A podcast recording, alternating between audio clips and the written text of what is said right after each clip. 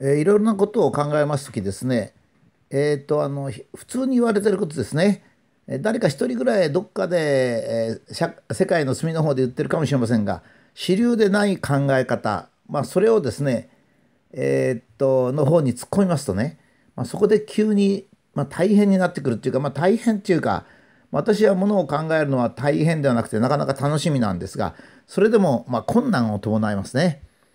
えー、研究でもそうでですねえー、まあ、アメリカなんかでやった研究をもう少し良くしようっていう時はもうこう月明かりの中でものを探しますから簡単なんですけども世界で自分が最初にやろうっていう時はですね、まあ、どうしても暗闇の中を歩くようになるもんですから、まあ、突然難しくなるわけですね。この幸福の問題もですね、まあ、今まで動物の幸福の話とか、まあ、いろいろしておきましたがまだですねなんとなく私が今までえー、幸福のことで勉強したり耳にしたりしたことに近いわけですね。ところが今日やる幸福の8ですね、まあ、随分難しくてですね どういうふうになるか分かんないなと思いながら、まあ、スタートするわけですが、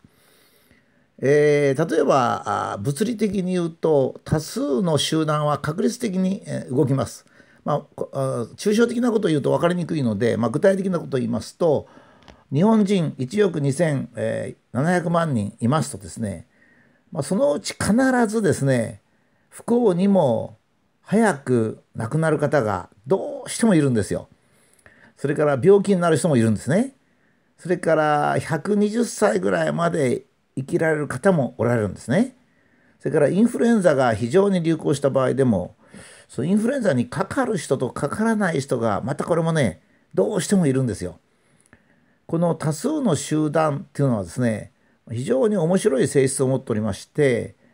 えー、10人ぐらいですとですね10人全員が例えば背が高いとか、まあ、そういうことはあるんですけどね多数になりますとね背の低い人もいれば背が高い人もいるっていうふうにどうしてもなるんですね。じゃあその背の高い人を背の高い人なら背の高い人をがいなくなるとどうなるかというとやっぱりまた背の高い人が一人出てくるんですよね。そういうあの多数の集団は常に確率的なんですよ。そうしますとね私はまあもともと統計物理学っていうかですねそっちの方なもんですからどうしてもこの人間の集団とか動物の集団それから宇宙ですね宇宙でも小さい星もあれば大きい星もある。なんで小さい星と大きい星があるのかと。星っていうのは大体似たようなものでできてますし似たような、えー、作り方でできるから同じような大きさになると思ったら全然違うわけですよね。これをまあ普通には分布っていうんですね。分布なんです。分布があると言った方がいいんですね。多数の集団は分布がある。まあ、ここであの確率的であるって言ったのはですね実は幸福論を述べる時ですね。1億2900万の人間のうちえー、っと真ん中を中心を取るのかどっちかの端を取るかで全然幸福論が違ってきちゃうんですよ。つまり言ってみれば平均的な日本人えー、っと小さい頃からまあ普通にまあ風邪なんかもひきながらあお母さんとかおばあさんのもとで育って小学校から高校ぐらいまで行って高校も、まあ、県立高校やっと入るかもしくは私立に行くか、まあ、大学もそこそこの大学行くか行かないかあそして、えー、就職をして、まあ、男性でしたらえー、就職をして結婚して家庭を持ってって言った人とですよ。女性だったら例えば結婚して、えー、結婚してというのはこれ難しくてですね。女性で結婚する人って大体今80%ぐらいなんですが80%の人の人の幸福を論じる場合は結婚してって言って幸福論を述べればいいんですけど20%の結婚してない人ですね。それから結婚しても子供のいない人っていうのがですね必ずある割合いるんですよ。それで幸福論はどっちなんだ？と思いましたね。それで幸福論はどっちなんだと思って見ますとねなかなか面白いんですけどまず非常に極端なのは宗教的幸福論の場合ですね。お釈迦さんはちょっと違うんですけども宗教的幸福論の場合例えばイエス・キリストなんかはそうなんですが非常にこう分布のですね確率的に悪い人運の悪い人も言ってみろ運の悪い人に焦点が当たってるんですよ。これでしょ？あの運の悪い人もあなたも幸福だよと神の国に行けるからと、まあ、こういうふうになってるわけですね。で今度はすごく幸福な人あなたは金持ちだから天国行けないよってこうなってるわけですね。そうすると真ん中はって言われるとですねいや真ん中の人はっていう感じなんですよ。ところがお釈迦様になるとどっちかというと、まあ、お釈迦様自身は王様ですからね王様のところに生まれた王子様ですからだから言ってみれば分布の金持ちの方にこう幸福の方にいる人なんですけどまあ大体教えとしてはそうですね。やっぱりちょっとインテリ的っていうかちょっと金持ち的かもしれませんね。あの例えば一切世の中うまくいかないとか。だってお釈迦さんの言う一切うまくいかない諸行無常である。ね。それから因果関係があるっつったらこういった基本的な教えというのはどっちかっつったら余裕があってまあ食うに困らないからですよね。食うに困ったら食べるに困ったらもう思うようにいかないってもともと世の中思うようにいかないよってことになるわけですよね。ですからその確率的にどこを論じてんのかっていうことがはっきりしなきゃいけないですね。例えば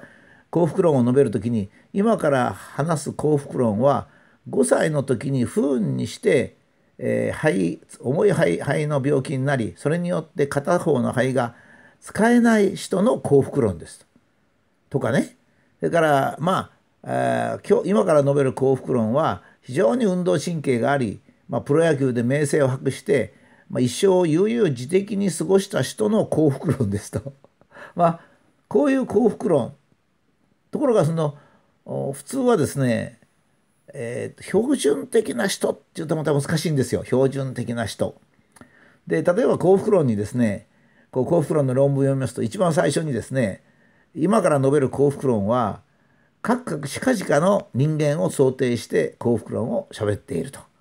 まあ、例えば極端に言えばですよ生まれたすぐにお亡くなりになる赤ちゃんの幸福論だとそのわずか1年とか半年の間の幸福を論じないといけないわけですね。ですから、まあ、なかなか全然言ってる幸福論が話にならないわけですね。そうするとですね今度はそういう幸福論という学問のっていうかいろいろ考える上でのことに加えて今度は自分の幸福っていうのを考えた時ですね。やっぱり幸福論を読むとその幸福論と自分とはやっぱり比較しちゃうんですね。そうすると自分が幸福ならいいのか。それとも自分が所属する集団ですね。例えば自分の家族もしくは自分の国。これが幸福ならいいのか。いいのかっていうかそれが幸福であるという状態を私自身は気をつけてるのかっていうと大体はおぼろげには自分なんですよ。おぼろげに自分。だけど自分というのは今度確率論が入っちゃうんですね。だって自分が日本全体のどこに所属してるか分かんないですから。ところが日本の幸福日本人の幸福っつったらまあまあいけるんですね。っていうのはその日本人1億2700万人全員が人はそれぞれ違うけれども最も全体としての幸福の輪が一番最大になるところを幸福というと、まあ、いうふうに定義するとですねこちらの方は1億2700万もいればですね一応大丈夫なんですよ。まあ、どのくらいいればいいかというと集団というのは1万人ぐらいなんですね。まあ、あの統計学統計物理学で非常にあのよく議論することなんですけども、まあ、10万1万人から10万人ぐらいになりますとですね統計的な取り扱いができるというんですね。分布がどうであるとかですね、まあ、どういう人がどのくらいどういう人っていうかどういうものがどのくらいあるとかいうことが議論できる。だから1万人から10万人ぐらいいるとですねこういう統計的な考え方はできる。そうすると自分は幸福である。しかし日本は幸福でない。もしくは自分の家族は幸福でないという時に幸福論というのを考える時にどこに基準を取るかっていうことですね。ちょっとこれややこしいんでちょっと理解が難しいかもしれませんが自分はこういう幸福論で幸福である。しかし家族はこういう幸福論では幸福ではない。例えばですね非常に簡単な話なんですがえー、女性は子供を2人持った状態が幸福だっていうとですね突然ですね